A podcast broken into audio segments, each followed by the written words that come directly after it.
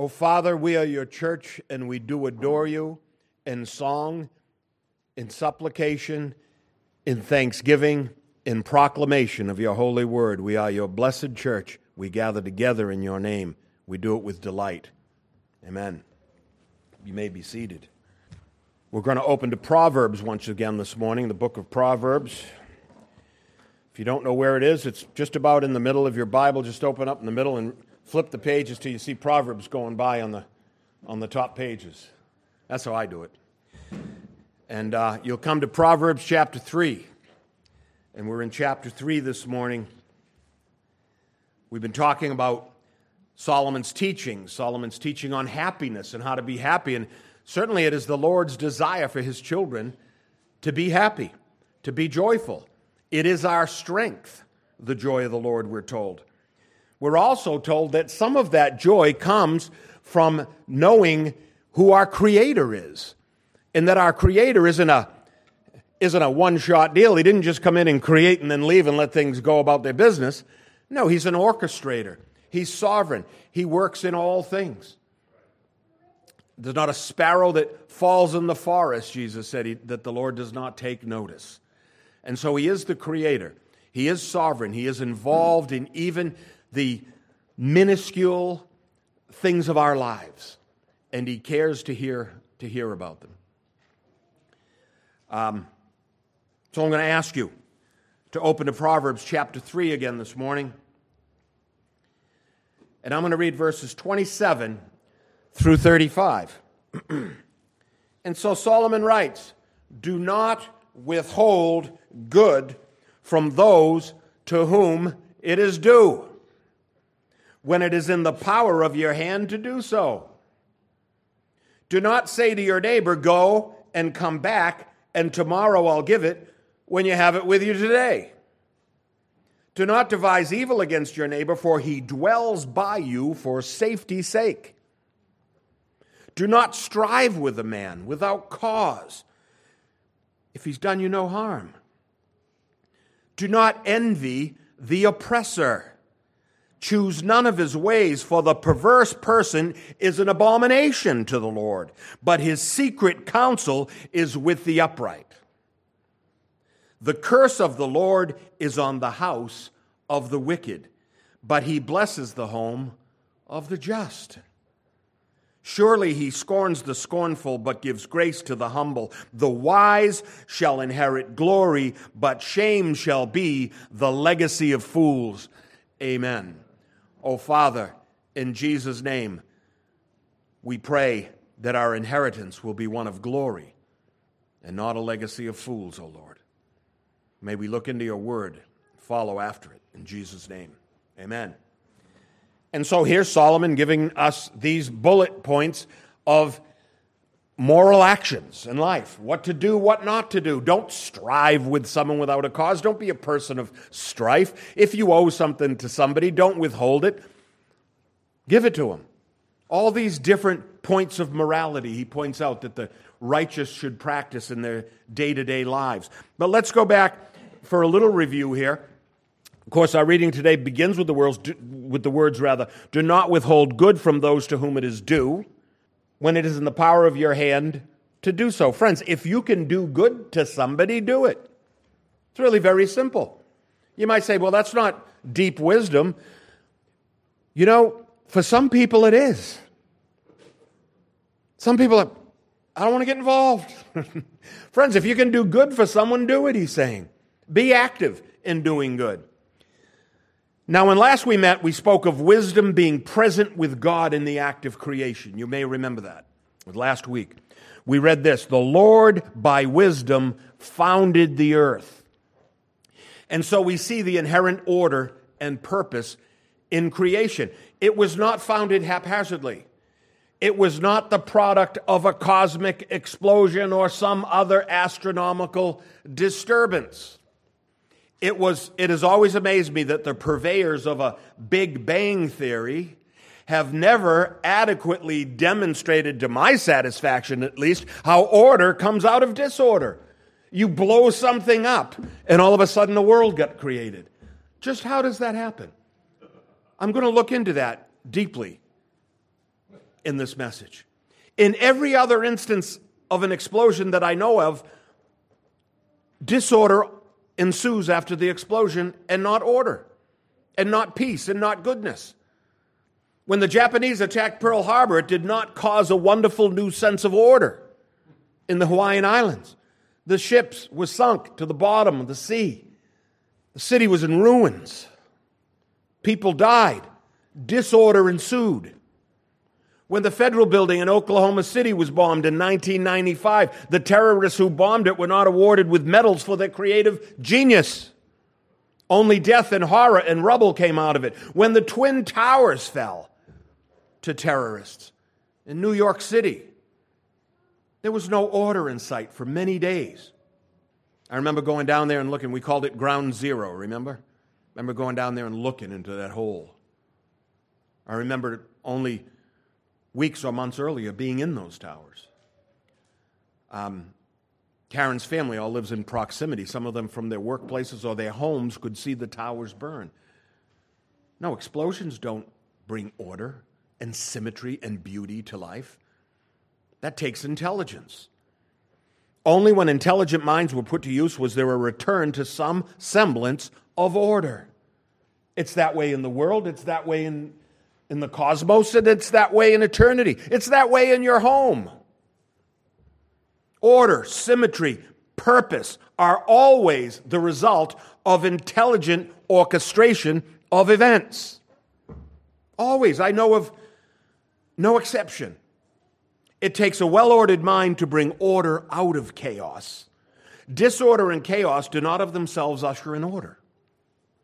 In other words, order does not emerge unassisted from disorder. Order is a product of intelligent design and purpose, friends. And in the case with our world, the intelligent designer is God Almighty. So, how could it possibly happen that a dumb disaster in space, could put a solar system in place. How exactly does that happen?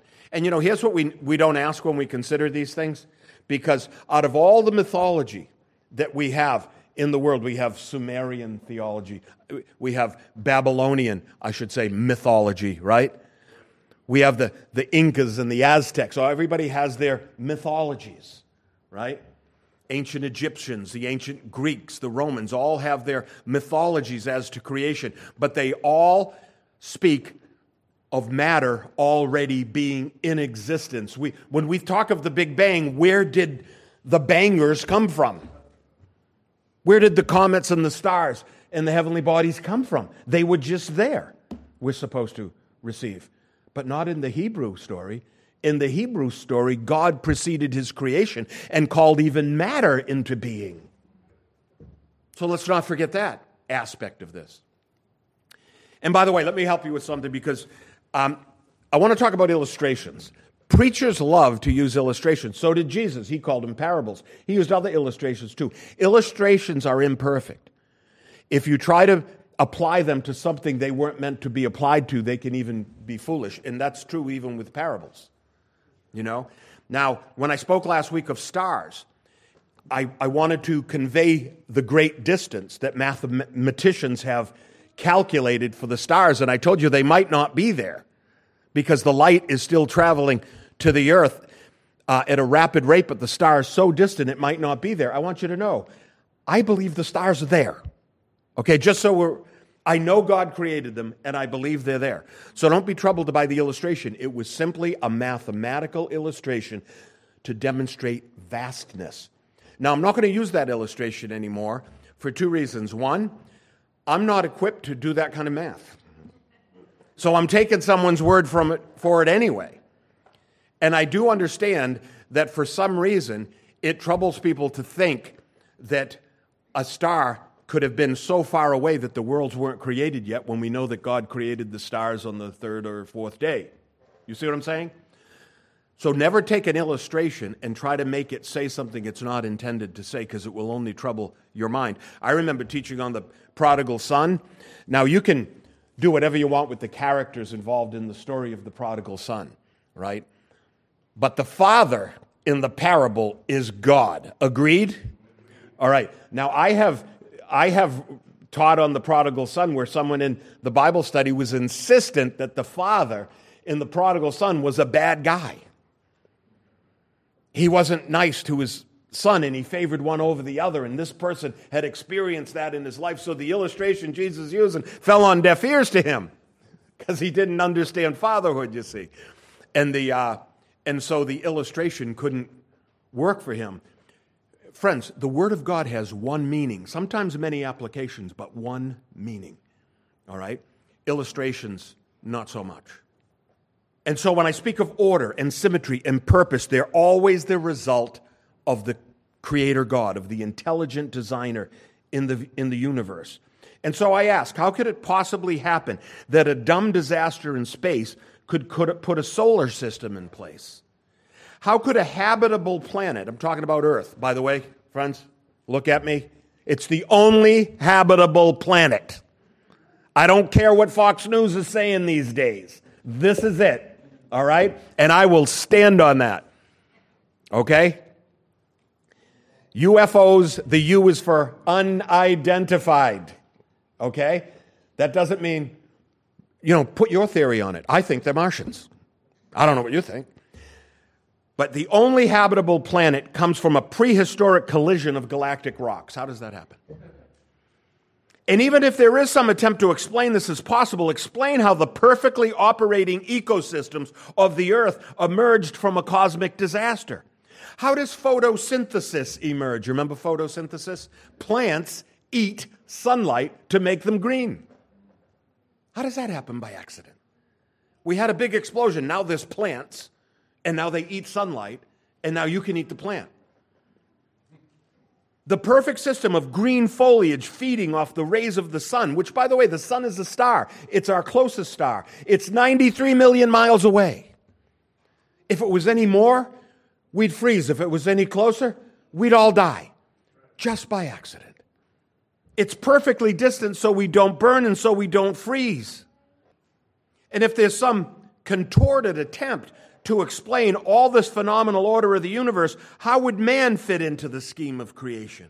If a mindless explosion in space could bring our world into existence in its perfect seasonal and cyclical order, how could man emerge from the slime? Friends, man emerged from the slime. Did you ever see the uh, was it Peter Jackson, the, the Lord of the Rings? And the and the and uh, the evil wizard makes this beings, these beings, the, the Uruk-hai that come out of the slime. That's what they think man really did. I mean, Tolkien was calling it fiction. These people are telling us it's real, it's science, and we have to believe it. Why? Because we're scientists. Look at my coat. It's white. Friends, even if man could emerge from the slime, where does his extraordinary intelligence come from? You got to look at the right men for this illustration to work. This can't work with everyone. You might say that guy came from the slime. but, friend, does mud produce thought? Does mud produce thought?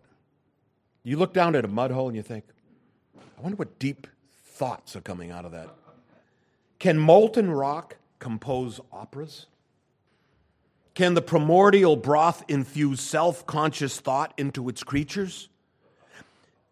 And so, even if we all choose to believe in the extraordinary accident that created our world, and man somehow evolved from the lower forms of life, and that a fiery, gaseous, beautiful sunset is just the product of a rare but life giving collision of matter, where would man's appreciation of the beauty of a sunset come from? Why do I love to look at the sunset? How do I know it's beautiful? Do rocks see beauty in the world? Friends, if the human race was just the product of a happy cosmic accident, and everything emerged from a mindless conversion, convergence rather, of solids and liquids and gases. How does the scientist account for love? Did love come out of an explosion of rocks that cooled over millennia? Did the Big Bang produce love? Is a cosmic explosion responsible for the works of Shakespeare? Did language emerge from the slime? How did music and poetry and painting and sculpture and architecture evolve? Are we being asked by the evolutionists to believe that all this does not come from the heart of an intelligent, purposeful, merciful creator? Friends, it's lunacy. How do rock collisions in space create morality? Perhaps you've noticed that as our view of the world descends into godlessness, that godly morality descends with it. Have you noticed that? The more we believe this stuff, that we're here by accident, the less accountable we are to a moral code of an authoritative creator. Have you noticed that godlessness craves disorder? They like it. They like disorder. You know, one of the most foolish euphemisms that came out of the last big movement of riots and protests was the phrase mostly peaceful. I don't want to live in a mostly peaceful neighborhood. I want it to be completely peaceful until I get mad at something. That's what I want. Note the athe- atheism produces calls to defund law enforcement. Friends, law enforcement is the symbol of order. We call it law and order. Friends, atheism produces disorder. Note that as the mindlessness of atheism and agnosticism and blasphemy and hatred of God increases, our society descends into immoral disregard for order, for property, for life, and for peace. And you wonder why Solomon says, was it Solomon or Rodney King? Just be nice to each other.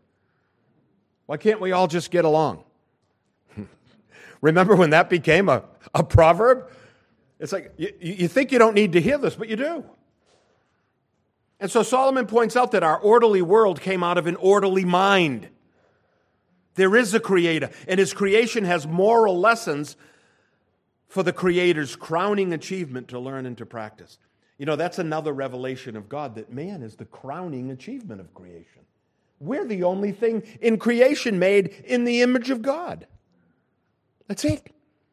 The lions are noble creatures, kings of the forest of the jungle, rather, even though they live in a savanna and not in a jungle. But they're noble, but they're not made in God's image. Right? The giraffes are not made in God's image. The worms that you want in your garden are not made in God's image. Free range chickens aren't made in God's image. They're free on the range, but they're not made in God's image. The farmer is, but the chicken's not. We got to remember these things. Friends, nature teaches us things. Even some godless but nonetheless scrutinizing observers, scientists, and philosophers have stumbled upon the fact that nature has something to teach about morality. Do you ever have to defend your home? It's called territoriality. Animals do it. It's a lesson of nature. It's natural. I saw a hummingbird this big fend off a blue jay this big because it came too close to his nest. Now, there's no way he could take the blue jay, but he's defending his home. And because he has every right, he won the battle.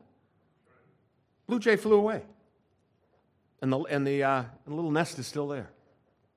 Moral lessons may be gleaned from the instruction of nature. And so the writer urges the next generation of human beings to learn the lessons of nature and of nature's God. And so he begins his list and we read, Do not withhold good from those to whom it is due. Be nice to people if you have opportunity. Verse 28 Do not say to your neighbor, Go and come back, and tomorrow I'll give it when you have it with you today. Sounds like he owes them something, right? If you owe it, give it, pay it. Why? Because the laborer is worthy of his wage, another revelation of God. It's a moral dictate of Almighty God. If you've earned it, it's yours. And that brings up another point. Private property is sacred to God. Friends, why, do, why is this important today? Because if you don't know much about economic systems, sociology, in the socialistic viewpoint, property is not sacred. It's not owned by the individual.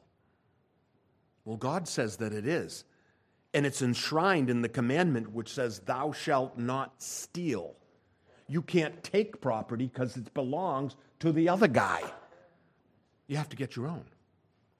Do not devise evil, evil against your neighbor, for he dwells by you for safety's sake. You know, we just spent a year having our leaders tell us that we're a danger to one another.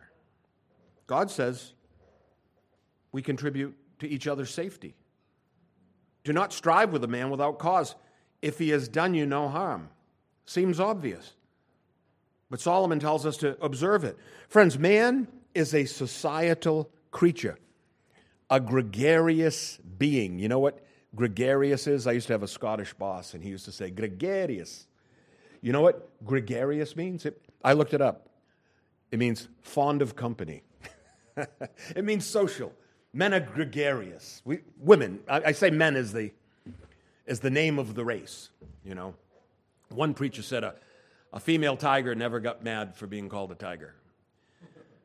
Um, so men are, cre- men are social creatures. I, I, have to say, if we in this moment, in this year of imposed societal lockdowns, have not figured out that people need interaction with other people, we've been truly poisoned by the rhetoric of safety at all cost. Friends, I want to be safe too, but not at all cost, not at the cost of something more dear like freedom, liberty. And you notice that the purveyors of disorder set impossible goals for society. There'll never be a zero chance of catching a disease, even if it's a pandemic. There'll never be a zero chance. Friends, we talk a lot today about racism and rooting it out. You never root it out completely. It's part of the sin embedded in the, in the creature. You'll never root it out. You can tamp it down and make it unpopular. That's really about the best you can do with it. Men will always strive with one another without a cause. That's why Solomon says, don't do it. Solomon's point from verse 29 do not devise evil against your neighbor, for he dwells by you for safety's sake. We have an adage that goes like this there's safety in numbers. We have been told for a year that there's danger in numbers. Friends, there's safety in numbers. Human beings rely on one another for the basic contributors of life. I have a, an illustration for you. When's the last time you slaughtered a steer or a pig? Anybody? Brian, you slaughtered a steer? Pig. Okay. Everyone except Brian. Who is, you ruined my illustration. Um, most of us don't slaughter our own animals, right? Our neighbors do it for us. We don't even know who they are. When we find our cows and pigs, they're neatly wrapped in cellophane with the, trim, with the, uh, with the fat trimmed off. Karen goes to the butcher and says, I, I want the roast, but I want, it, I want the fat trimmed off. And he does it for her because he likes her. Friends, it's your neighbor who did the dirty work. He's the one that killed the cow and the pig and the chicken and the turkey that you get neatly sliced at the deli. When you call 911, someone has broken into your house. You're not dismayed if the policeman who arrives is of another political party. In fact, you wouldn't even think to ask him. You're not even concerned if he has a different skin color, are you? And you're not even concerned if he worships another God. You're just glad he's there because he's your neighbor. And he, you dwell, he dwells by you for safety, yours and his. You're content that a neighbor's de- designated to law enforcement of safety an investigation of wrongdoing. You're glad he's on the case. And it gives your heart rest to know that he or she is there. Friends, man is a social creature. When was the last time you were stranded on a highway in a remote part of the country? That ever happened to you? You're just out there. It's 105 degrees. Daniel, uh, Joe's going to Phoenix in a couple weeks. It's going to be 118 degrees there when he gets there. You don't want to be stranded on a highway. One time I was out in Phoenix with some friends, and this friend was, uh, he had all kinds of toys, and he had a Triumph motorcycle. And I took the motorcycle and I drove through the uh, outskirts of the city, and they have what's called Camelback Mountain there. It's just a big hump. It looks like a camel. It's red, right? It's like red, I don't know, clay or something. So I said, I'm going to climb old Camelback. I was a young guy then. I did stuff like that. So I put down the kickstand, leaned the Triumph over, and I climbed up. And when I got up to the top, I looked down. The Triumph was laying on its side. It melted right through the blacktop. You don't want to be stranded on a highway out there. You know what I mean? Because what's the first thing you want? Another person to come by. Because there's safety in numbers, there's safety in human society, right? Your first hope is that a passing motorist would stop to offer aid. You don't care what his personal convictions are about government spending or immigration. All you want, all you need from him is a ride to another place where there are other people because there's safety there, and drinks, and toilets, and things we all cherish. Society is essential, friends. Society keeps us safe. Aristotle, talking a lot about Aristotle lately, similar proverb. He said, Man is a social animal. He also said, Man is a political animal. And this comes from his treatise called Politics. Man is a social animal. And so the writer of the Proverbs continues to glean the moral lessons from the orderly world that is the creation of God. And so he offers the reader a social agenda, how to get along with one another. He tells us how to walk not only in the world, but in the society of other men. And so he writes, Do not strive with a man without cause. Have you ever known someone that just loved picking a fight, even when you didn't have to? I always said, in your evangelism, when people make um, remarks that you, that you, I, you don't have to pick every battle. You can let it slide. Don't strive without a cause. Notice he said without a cause. Sometimes there's cause.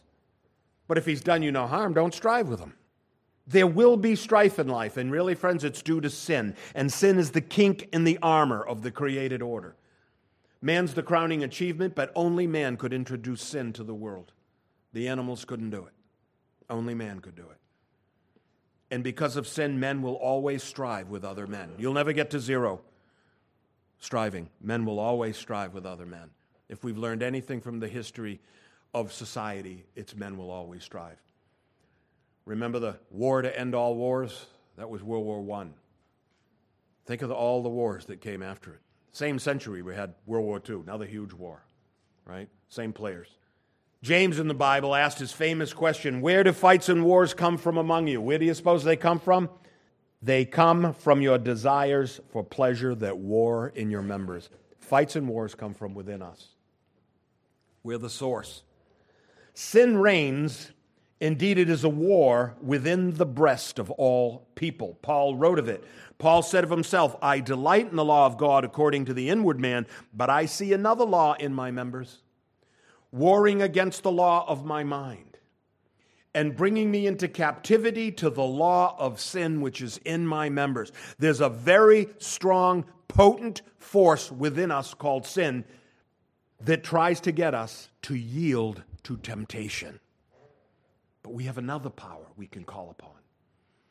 Paul wrote, O wretched man that I am, who will deliver me from this body of death?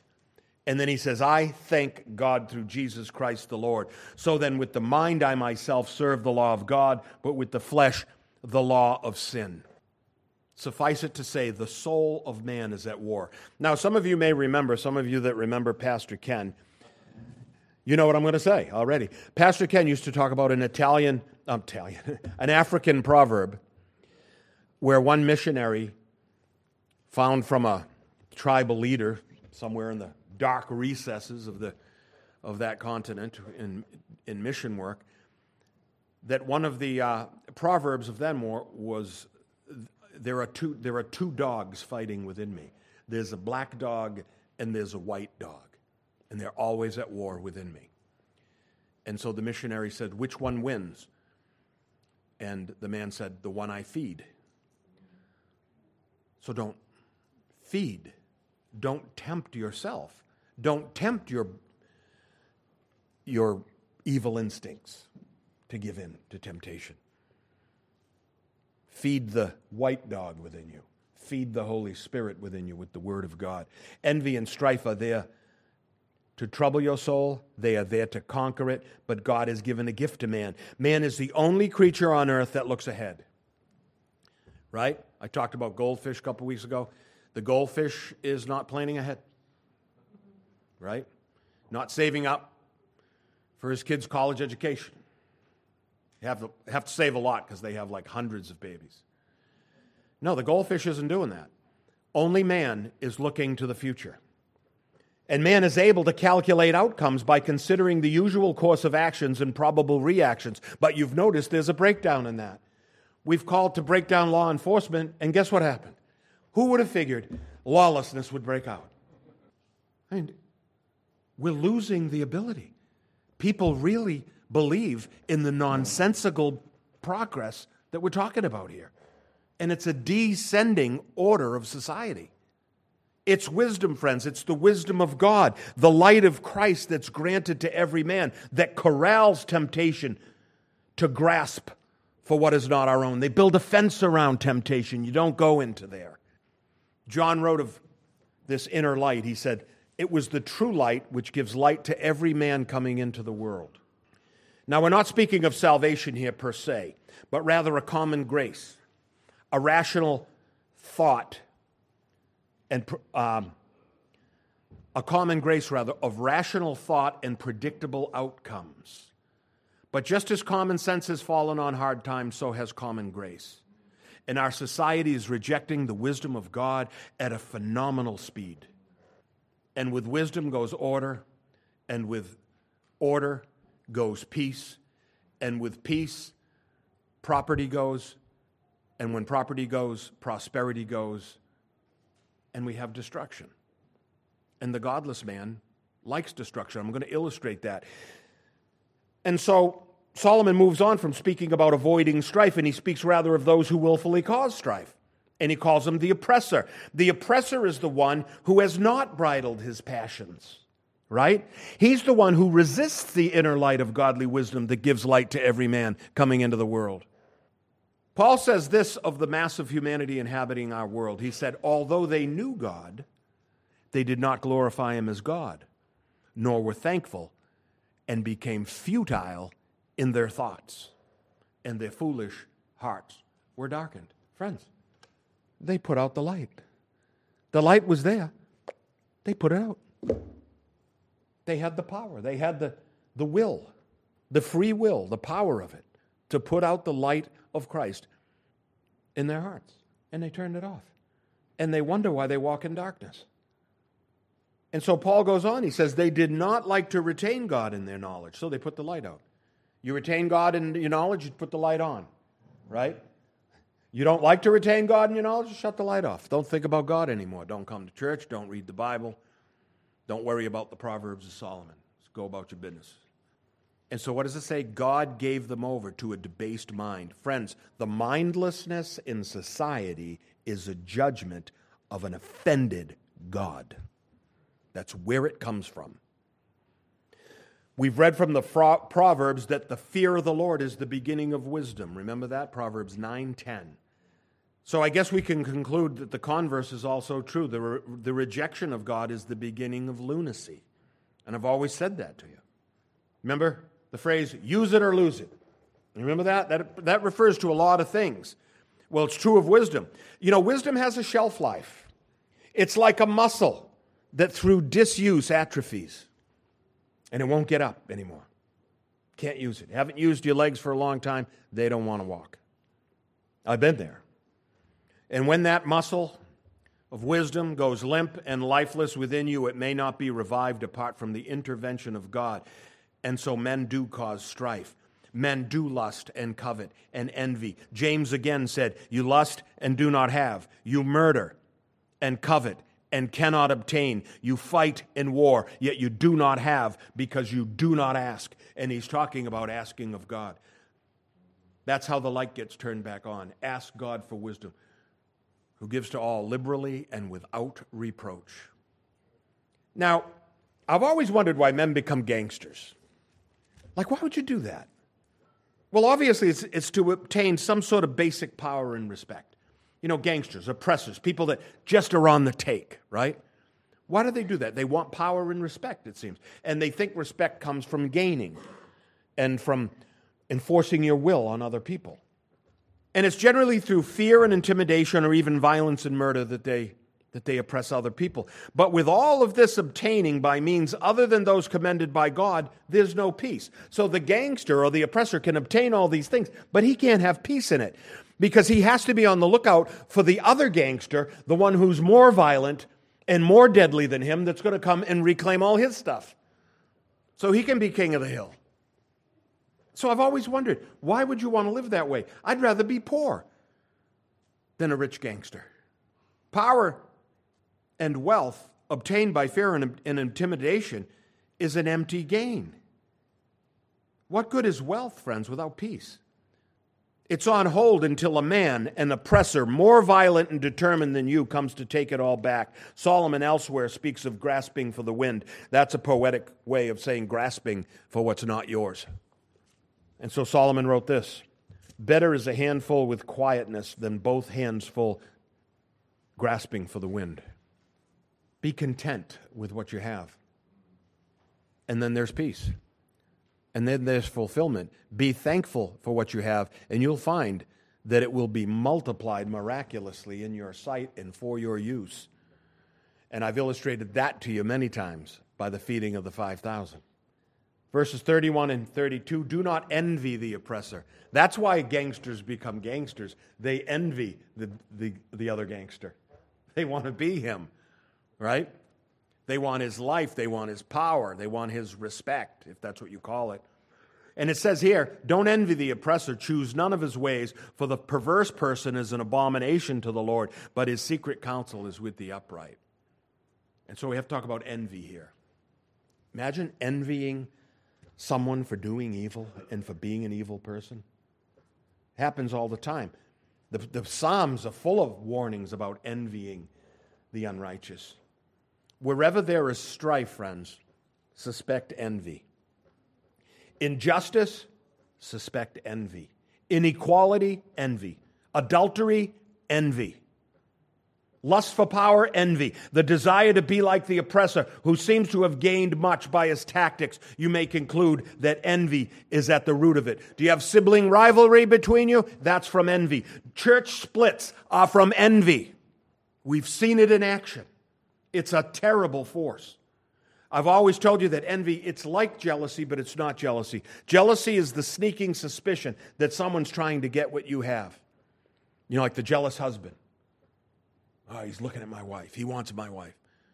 No such thing is happening, but he, he has jealousy within him. It's tearing him apart. Envy is the insipid loathing of a person. When you envy a person, you begin to hate him because he has something you don't want. With envy, there is an insipid loathing of the person you envy. You see? Are you able to rejoice in another person's good fortune? I taught my boys this all their lives. You know, oh, I treat my children equally. Not me. I never did. It's not the way I treat them according to the needs as a loving father. This one has this need, this, this. I wouldn't treat them equally. You know? Um, I think I told you the story one night, Joseph was crying. Joseph cried a lot. Not so much anymore. I was giving him more credit than he was giving himself. Um, he used to cry to keep us up. I mean, it was like, when are we ever going to sleep? I know you guys have kids, and maybe that's happening now to you, but uh, it does get over. And when it's over, it, it, you find out it wasn't really that long. It just seemed long. With Joe, it seemed really long. And one night we got him up, and we're downstairs, and we got him out of the crib, and we're trying to rock him to sleep, and maybe it was teething or whatever it was, and down the stairs comes Daniel. Right? What are you doing here at midnight? If Joe can be up, I can be up. I said, Oh, you want me to treat you like Joe? I picked him up, brought him up, slammed him in the crib at 10 years old, or whatever he was. He's 10 years old than Joe. I might have the wrong participants here. I'm going to be corrected. It might have been James. But uh, I stuck him in the crib. All kinds of complaining about that. I said, You want to be treated like your brother? That's, how, that's where he's going as soon as he stops crying. So stop crying and sleep in your crib. Um, no, he wanted out of there fast, and he understood the, the message, and he became the man he is today because of that incident. Uh, are you able to rejoice in another's good fortune? If not, it's because of envy.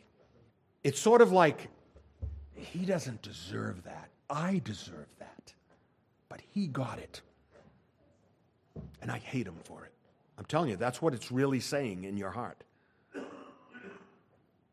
If you're not able to rejoice in another's good fortune, you're envious. But if you are able to rejoice in another's good fortune, you have found the cure for an envious spirit. An envious spirit cannot be blessed of God. And so, all your envious striving to obtain what others have, all your wicked loathing of the so called haves of society, and your self loathing as a have not comes from envy. The haves and the have nots. Jesus said, the poor you will always have with you. It ain't going away. The next Miss America will not solve world hunger. I promise you. She'll promise it, but she won't deliver. Because narcissistic beauty queens don't deliver on things like that. But, friends, Cain killed Abel because of envy. Jacob and Esau strove all their lives between them due to envy of their father's affection. The sons of Israel sold their brother Joseph into slavery due to their due to their collective envy of him. It was envious priests that brought Christ to the cross. He had the people's hearts, they did not, so they destroyed him because of envy. They hated him because of envy. Even Pilate and Herod wanted to let him go. The priests said no. The perverse are an abomination to the Lord, but his secret counsel is with the upright. And then he goes on, he says, The curse of the Lord is on the house of the wicked but he blesses the home of the just. Surely he scorns the scornful, but gives grace to the humble. That's what I would expect a righteous God to do. The wise shall inherit glory, but shame shall be the legacy of fools. You know, when I came across that juicy phrase, legacy of fools, I had to name this, servant, this sermon that. The legacy of fools. We all leave behind an estate. It may be a glorious estate. It may be a meager estate, or it may be a shameful estate. But every person leaves a mark on this life. What, we might ask, is our legacy? What is our legacy? How has my life affected the world I leave behind when I'm gone from it? Well, I'm looking at the world that we're living in right now, and what I see is that we're currently and intermittently either spectators or participants in a, society, in a society that is actively seeking its own ruin.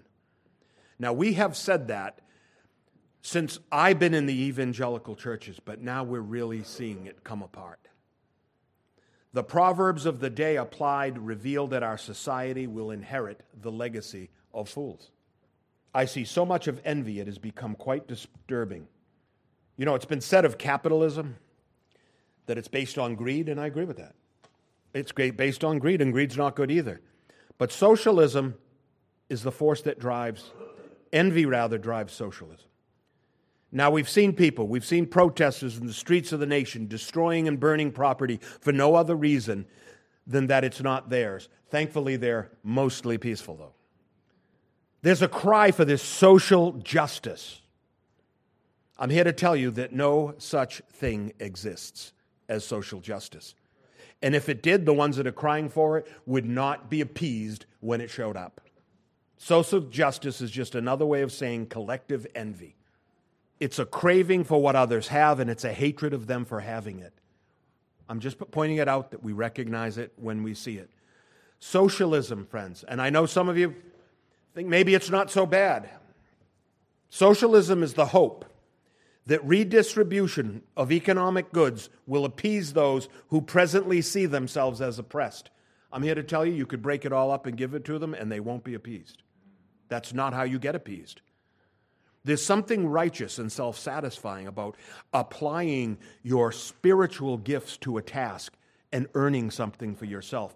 Then you're like the hummingbird. You know that nest is yours, and the blue jay can't get it. Right? You're going to plunder the strong man's house, you must first bind the strong man, Jesus said. It's expected you will protect what's yours.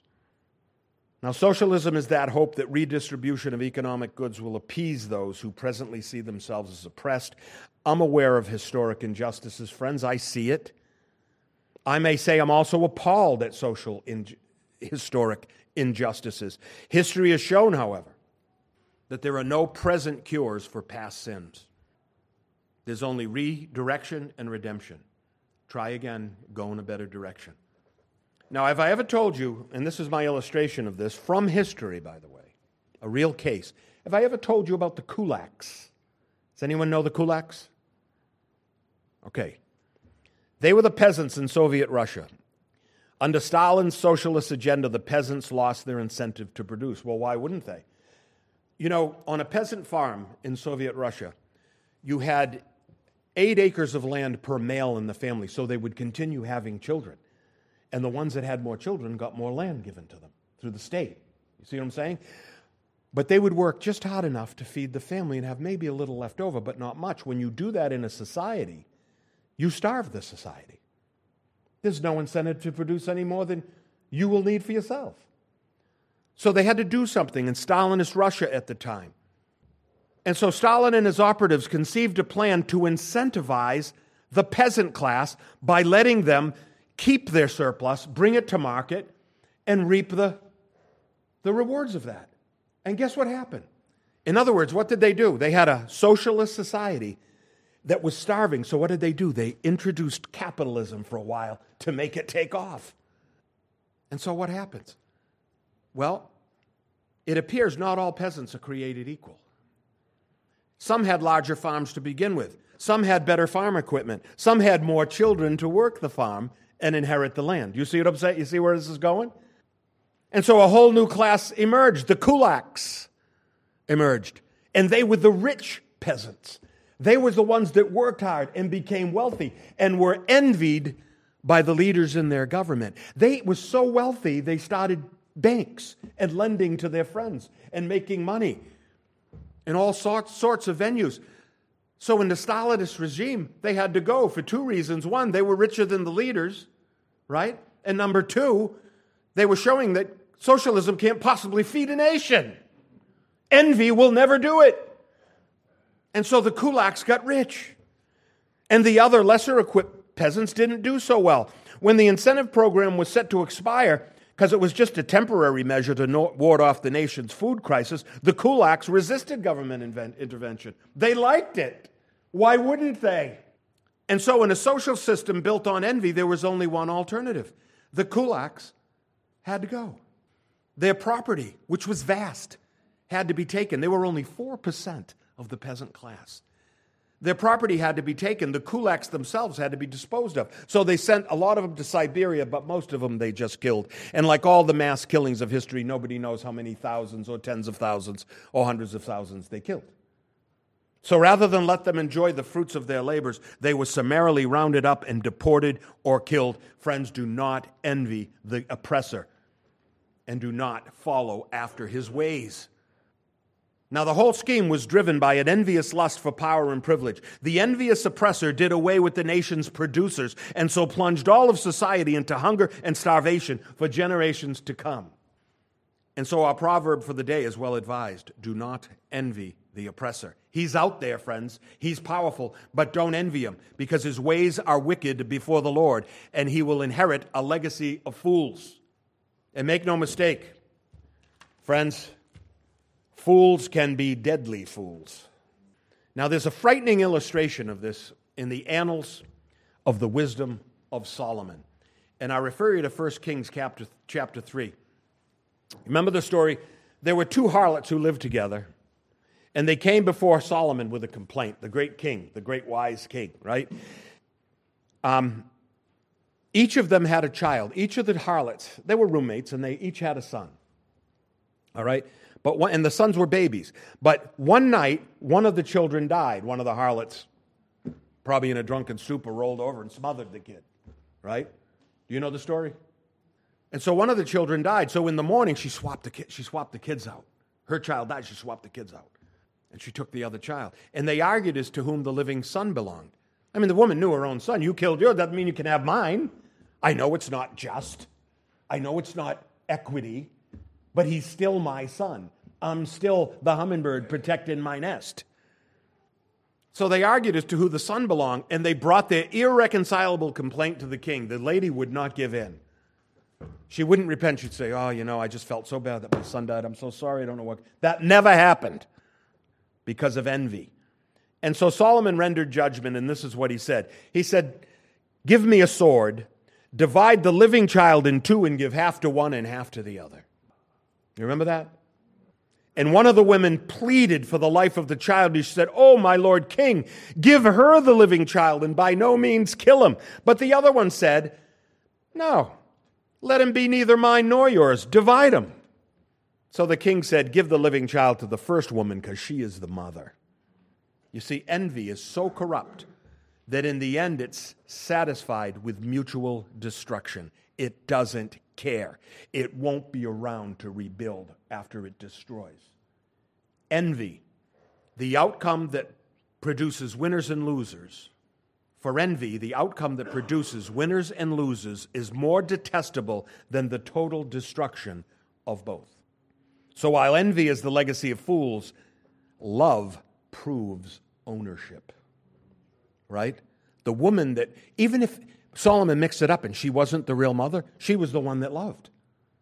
She was the only fit mother, but she was the real mother. Um, the envious woman was content to see the child destroyed so long as the other did not have him to love and, and enjoy. Because then she wouldn't have to envy so much anymore. Envy hurts. It's like a poison, it's like a sickness. You want to get rid of it. Friends, remember this envy is not rational, it's not appeasable. Desiring what is not yours is far more tasty truffle than actually obtaining it. And so, okay, if you're ready, I'm going to give you the Star Trek illustration of the day. Jared, are you listening? Mr. Spock once observed of the human race that having is not so pleasing a thing after all as wanting. It's not logical, but it is often true, he said.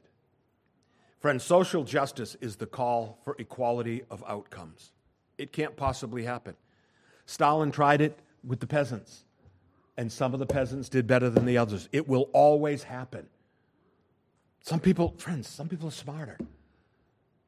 It's wonderful for political parties to call for things that are humanly impossible and materially unattainable because then you could, the battle rages on and the battle is what it's about if such things if such things could be accomplished the war would be over but you see the continuation of the war is the goal for the envious malcontent and for those who destroy city blocks because of their own lack of productive incentives they become learned in the ways of destruction that's what they now know envy taught them that they have no other skill destruction is their gift and they'll not be there to rebuild either for themselves or for their deserving victims.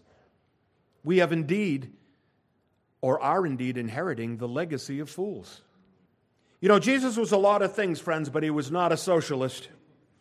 He said this, and I'll close with these thoughts. Jesus said, For to everyone who has, more will be given, and he will have abundance. But for him who does not have, even what he has will be taken away.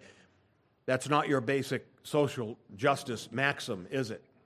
Whatever thing he means by this, and turn to the context and read it for yourself, but it can never be appropriated as a means to equality of outcomes. In other words, socialist Jesus is not on your side.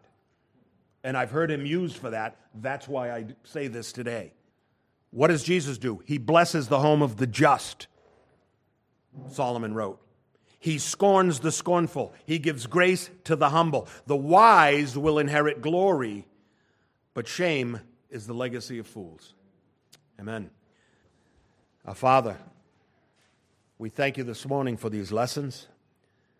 Lead us into the thoughts, the deep thoughts of God, O Lord, for your ways are higher than our ways, and your thoughts than our thoughts.